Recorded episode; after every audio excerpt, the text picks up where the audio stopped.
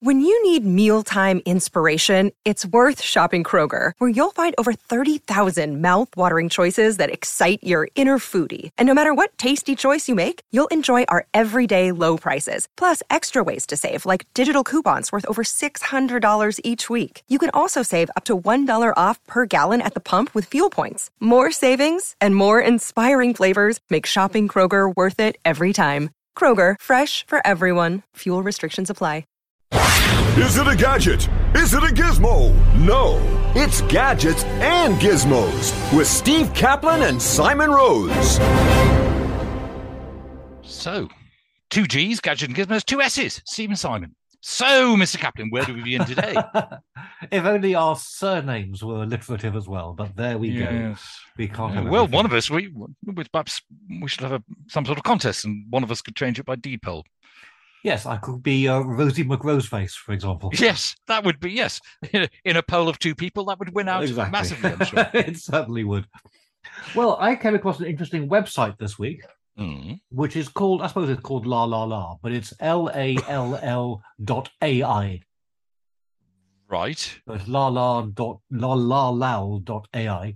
Yes. And it is a website that does something very clever, which is you give it any piece of music Mm. and it can separate out the vocals and the instrumentation. Good gracious. It's astonishing. Well, that's clever. Which presumably quite often was how it was put together in the first place. Yes, indeed. But if you want to sort of sing along to a song, um, Oh, you can. so take- you well, could can turn anything into karaoke. Yes. Also, Mm. if you say you want to play the piano along to uh, to a song that has a piano part, you can take just the piano out of it. That's extraordinary. It is absolutely extraordinary. That, of course, being a feature that you would like for everything, as you Absolutely do play the yes. keyboard. Yes. I do indeed. So I gave it uh, a a quick try Mm. using the uh, intro to this very show that you've just heard. Yes. Um, Oh, shall we have a little listen and, Yes, so- and see what you this think? this one is listed as just having the voice. Okay. Is it a gadget? Is it a gizmo? No, it's gadgets and gizmos with Steve Kaplan and Simon Rose. That's very good. I mean, you can just about hear. You I've got headphones on, it. just about hear it. But certainly, Hmm. if you were trying to play along, Yes. it, uh, and I'm sure people around the world have been wanting this sure very feature, playing along to the Gadget and Gizmos theme. So, should we hear it then, just with the the music? We got that as yes. well. Yes. Okay, here we go.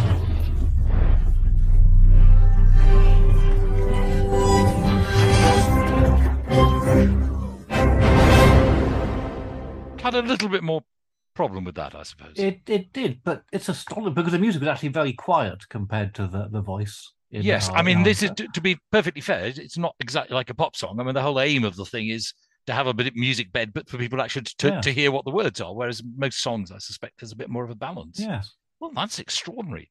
it So is. Give us the, the website URL again. L A L A L dot AI. Do we know what lal means? It means no, something I think it's kind of la la la is what they're aiming at. Oh, I see. Oh, right. Okay. Hmm. Oh, well, that's fun. Well, I should uh, try that. Give that it a go. You could you could get a piece of ukulele music and possibly even take the ukulele out of it, so you can strum along. Well, I was thinking You could take a I- George Formby song yes. and you could play the ukulele while he sings.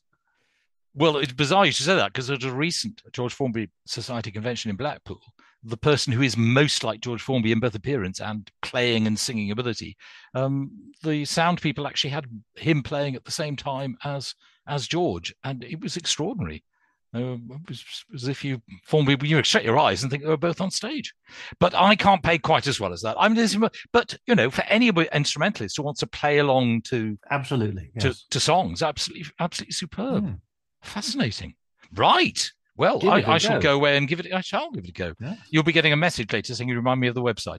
L A L A L dot A A I. La la la. But I'm just trying to remember what the suffix is. Okay, so where do we go from there?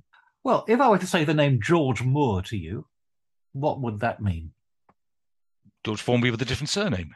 Uh, exactly. Alternatively, George Moore, the chap who came up with Moore's Law, I can't remember what is Moore's law is. Moore's law is that uh, computing power doubles every two years. Oh, right. Yes. Hmm. But haven't you already told us that that no longer applies?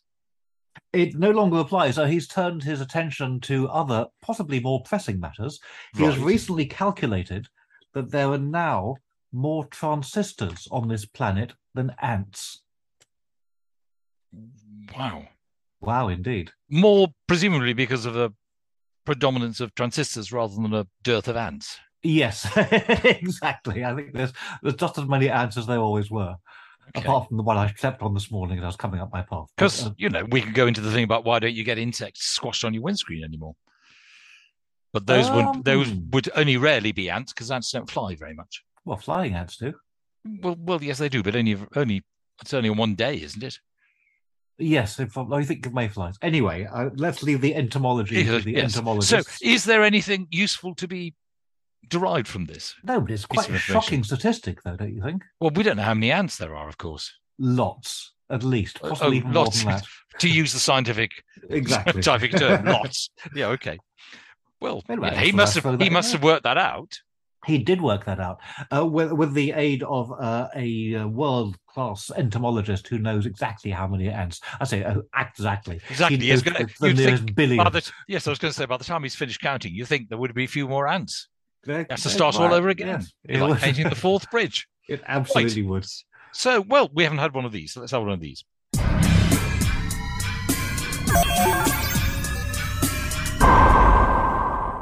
Right.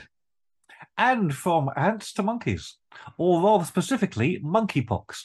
Now, Hmm. there are two issues with uh, the name monkeypox. Uh, one is that it's seen by many as being racist, and also because it actually doesn't come from monkeys at all.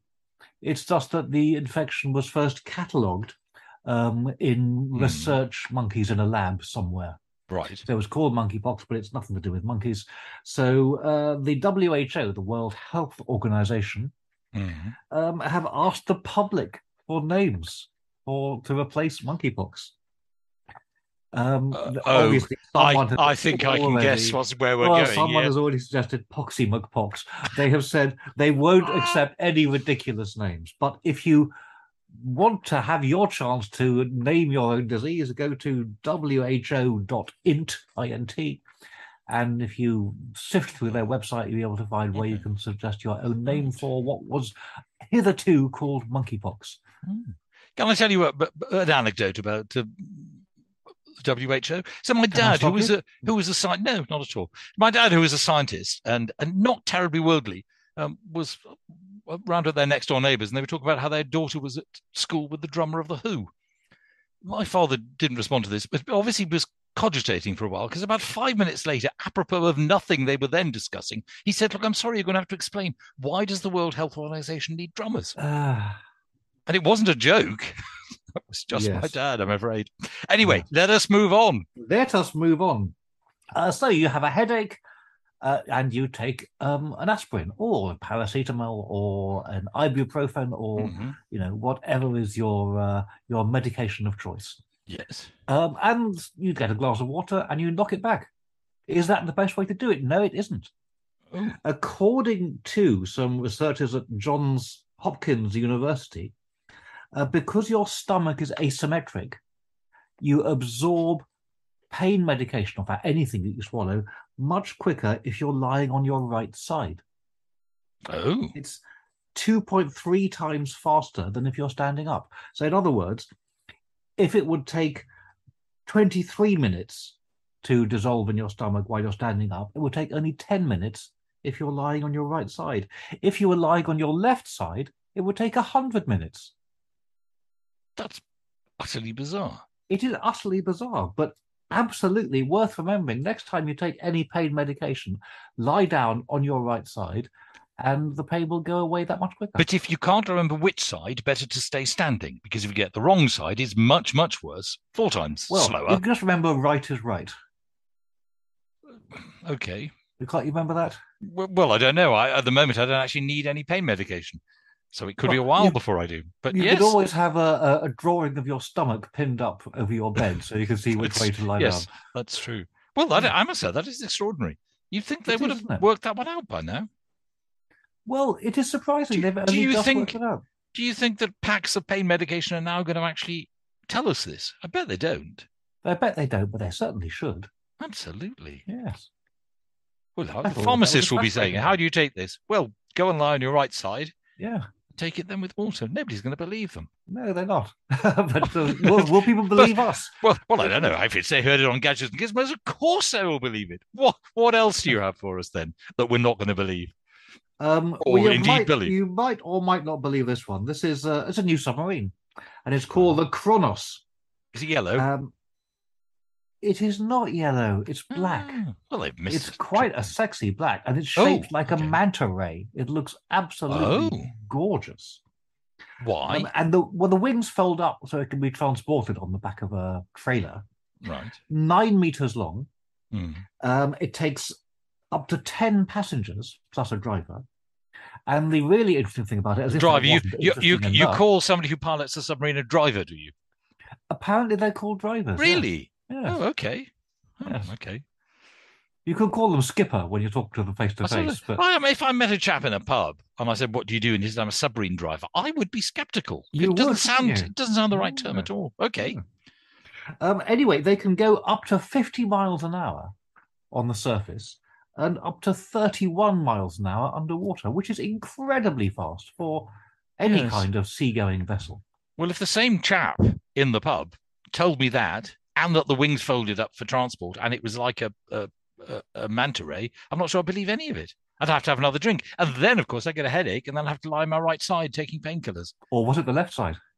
No, it was the right side. It right is right right or something. Yes. Yes, exactly. Well, that's extraordinary. That I, is I'm impressed. Well, this is uh, the brainchild of a company called Highland Systems, who you'd think, what a perfect Scottish name, but they're not Scottish, they're actually Ukrainian. Or rather, they were Ukrainian, and they're now based in the United Arab Emirates and the UK. Hmm. So they're working their way through the U's. You know, when you have to fill in an online form, yes. and you've got to put it, and it, it always comes out to Ukraine before United Kingdom. Yes. Yes. Um, and then United Arab, Arab, Arab Emirates comes in there as well. So I don't know what they're going to go to next. Uruguay, maybe? Uzbekistan? I who don't knows? know. Well, they might not have to move. They might not have to move. Maybe they found their spiritual home already.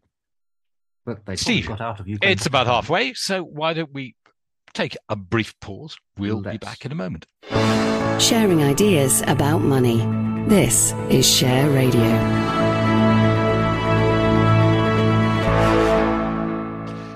This is Simon Rose. You're listening to Gadgets and Gizmos, where I'm in conversation with Steve. Cap- well, I say conversation, I just occasionally sort of kibitz. Uh, to use the Yiddish term. Steve Kaplan's the one who knows everything. I'm just I doubtful. know that there is a new Bugatti just Oh. being produced. It's the Bugatti W16 Mistral, and it's their roadster. It's their open top uh, car, uh, and it is a 1600 horsepower car, which is a, a, a lot of horses. You can imagine 1600 horses pulling Mm. this uh, pulling the thing along, and it's the last engine.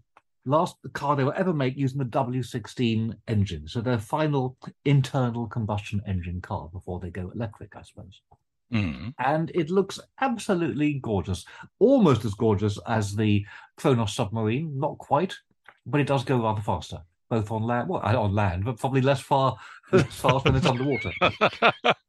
yes, Now, so not I know adapted that for James Bond. uh, you're, you're very keen to get your hands on one of these, but I'm afraid there's two pieces of bad news. The first is they cost five million euros each. Right. The second is that they sold out. They had a run of just 99 and they have pre sold all of them. So you can't have one. You can't have anything. they will then just sneak a few more out. You'd think. You'd think. But I'm assuming it's not going to cost them five million euros to make every one. It. No, but it but even it costs quite a lot, or they wouldn't sell at 5 million Hmm. euros. It's a lot for a car. Mm. Yeah, even even if it's what's that, four and four and a bit million pounds, four and quite a big bit million Yes. pounds. Yes. Yeah. But um, that's uh, still a lot, a lot for a car. It wa- a very pretty car though it is. Well, I shall try to hide my disappointment. Well, you could instead get yourself a an electric unicycle. Now, well, you laugh, but we first featured electric unicycles on this very show back in 2017, show 120. You see, And- I don't, I don't remember that because I remember going on the tube and they said you can't have e-scooters or e-unicycles, and I sent you a photograph of this saying, "Oh, who's got a e-unicycle?" Having forgotten that we'd covered it. That I, I think somewhere there was footage of you riding one around the share radio office. Oh gosh, that that counts as. Oh, I see. Yes. Okay, somehow, yes, I suppose somehow I sort of assumed there was sort of pedals like the old-fashioned unicycles. Yes. How could you have recall that. pedals on a unicycle? Well, I see I- what you no- mean. No, no, yeah. no, you don't. Yes. Well, they used to. They were sort of Well, circus this doesn't have unicycle. pedals. Doesn't have a seat. You sort of grip it Oh, between yes, your yes. between your calves. I now recall. It's um. This is called the InMotion V13 Challenger. Hmm. Um, why is it called the Challenger? Because as well as having a 124 mile range, Hmm. um, it goes up to 87 miles an hour. What?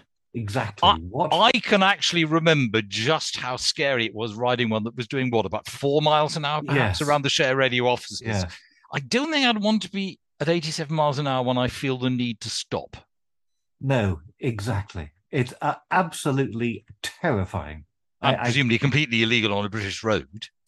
I think probably completely legal everywhere. yeah. And we now know you can't take them on the tube. no, you can't take them on of risk Right. 87 miles an hour. Be where You you, want to beat the go tube. before the tube got there. you yes. wouldn't need to take it on the tube at that speed. So Wow, it's how made by this company InMotion.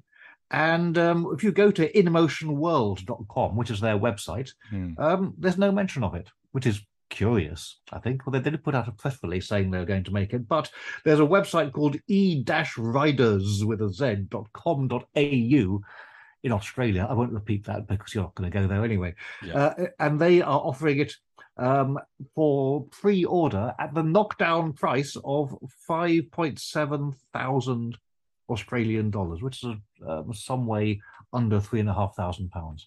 So quite a lot, but it does go 87 miles an hour, but then you'll only get to ride it once. So yes. yes, who yes. cares how much it costs? And your and your relatives can then presumably sell the remains to help pay for the funeral. Exactly, exactly. So if that's too, I know, if that's just too fast for you, um, I think you might be interested by our crowdfunding Oh, time you're you're getting really slowly now, aren't you? In the hope that I can I find the fanfare. Here we go.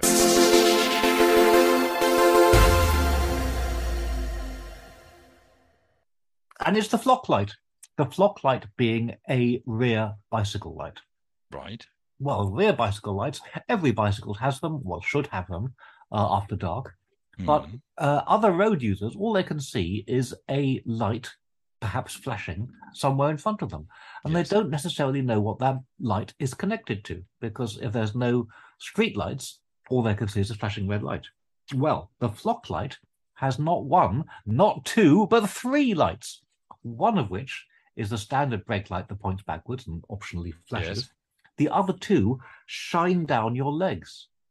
The idea is that people following you behind can see your legs going up and down and they realize that it's therefore a bicycle. That It's actually sounds moderately sensible. It sounds moderately sensible, doesn't it? yes. Uh, Yes. It has lots of extra gizmos. It's got a flight time gauge, which shows how much time you've got left on your battery. Flight time gauge. Yes. Flight Okay. time, exactly. Uh, it's got a one-handed grip release, so you can just take it off while you're holding your bike with the other hand. Hmm. Uh, it's got four different modes, uh, with including a daytime mode and a group mode. So if you're going in a group of people and you've all got one of these, then if you're near the front of the group, you can dim the light so it doesn't dazzle the riders behind you. Quite clever. Sounds really. very clever. Hmm. Um, 108 Australian dollars.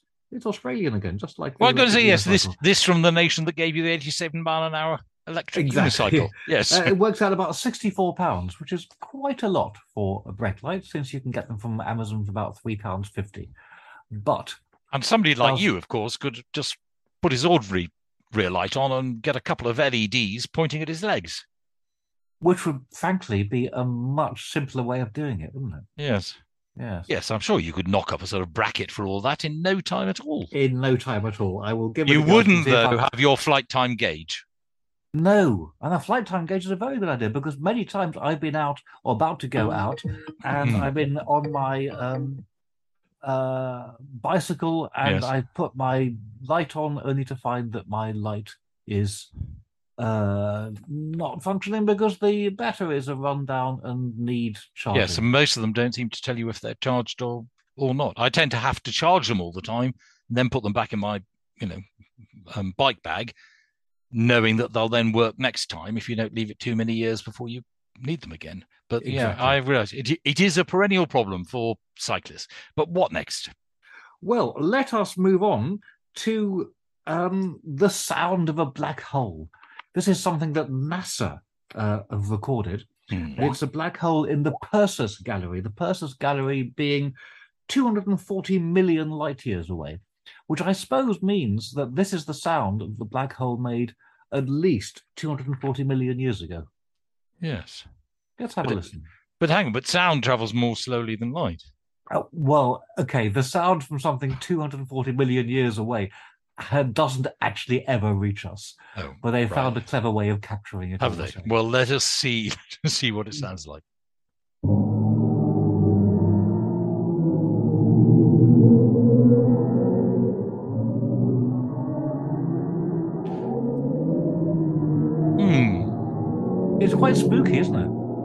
I'm just saying, if you were in a spaceship about to be swallowed up by a black hole, this would make it even creepier. It really would. It sounds like Wales, doesn't it? I don't mean I don't mean the, I, you know, the nation. No, I know you don't mean I the mean the other way. Yes, yes. It sounds like um, although maybe Hmm. Wales, maybe the Wales nation sounds like that. I don't know. I haven't been for some time. Um, Uh, but it's um, so maybe there are space whales, or there were 240 million years ago. obvious question is, how on earth do they have the slightest idea what it sounds like? That's a very good question. And it's in space where there's no sand anyway. Okay, I could see there are a few issues with this story. Uh, maybe I should dig into it a little. It's a good. It's a good noise though. it's a good noise. And because it's NASA, we just have to believe what they're telling us. we believe everything that NASA tells us. Yes. But I guess as we have noise from pulsar stars, maybe we do get noise from black holes. Uh, They, I'm- I'm sure they wouldn't. They wouldn't have made this up. Although it does sound like the what, the- what the new Doctor Who's TARDIS could. Uh, Yes, could- could yes, give us yes. If we speed that up, that'd be almost exactly Yeah. what it sounded like. yes, yes. Okay, well, I haven't got the Doctor Who themed music to play here, so let's go on to diddly-dum, something else. diddly-dum, diddly-dum, Yes. diddly-dum, diddly-dum. Yeah, I've who needs that. Victoria Derbyshire when you've got you? Exactly. Right. Uh, on to uh, on to hospitals. Mm. Just in case your pain relief pills don't work and you Yes. have caught a nasty dose of poxy McPox or whatever it, it may end up being called. Yes. Um, apparently, NHS nurses spend at least half their time filling in paperwork, so writing Mhm. down what's wrong with their patients, how they've yes, treated yes. them, and what the recommendations are, and so on. Well, there's a trial that's taking place in North Lincolnshire for NHS nurses to be wearing VR goggles. Uh, the purpose being uh, so that the details of the consultation could be directly transcribed, by which I assume they mean voice recognition, which is a pretty scary thing actually to happen in a hospital. Because it has to be clever enough only to transcribe. So it doesn't want to know how you are today, Mr. Jones. It just wants to take the medical details. But I suppose it weird. transcribes the whole thing, but since um, medications have very complex names, uh, many of which are similar to each other, you'd really want to be sure that they're writing the right thing down. Yes, there was a wonderful sketch in a, a Michael Frayn comedy on Radio 4 in which people sat around trying to come up with the names for different um, drugs, which was quite very funny. It came out with all the sort of uh, um, sounds that tend to be in all the modern drugs because they do, Yes. as you say, sound pretty much alike, and you wouldn't Yeah. want to get it wrong. No, and indeed, they- many people might not even know how to pronounce them because it does not come with pronunciation on the box. No, it doesn't. So how do you know what to ask for when you go to the chemist? Yes, Yeah. exactly. You have your prescription, I suppose, and they have to try and maybe that's why they have such unpronounceable names because of the illegible handwriting that doctors use. So the oh, poor chemist who tries to interpret this handwriting and throws together any sort of bunch of consonants and vowels at random and says, "Here you go, this will Yes, you run can't on your right side while Yes. you take it." You can't have anything. That's where the AI should be going. Doctors' prescriptions. Almost, Except, of course, it's yes. mostly done online now, isn't it? It is done online. Do you think they have a special hard to read font that doctors Yeah. can use? yes, oh, wouldn't that be brilliant? Doctor's font. If it existed, you would have found it. Steve, I thank certainly you would. very much indeed. That's it for Gadgets and Gizmos for this week. We will be back with you more the same time next week. Is it a gadget? Is it a gizmo? No, it's gadgets and gizmos with Steve Kaplan and Simon Rose.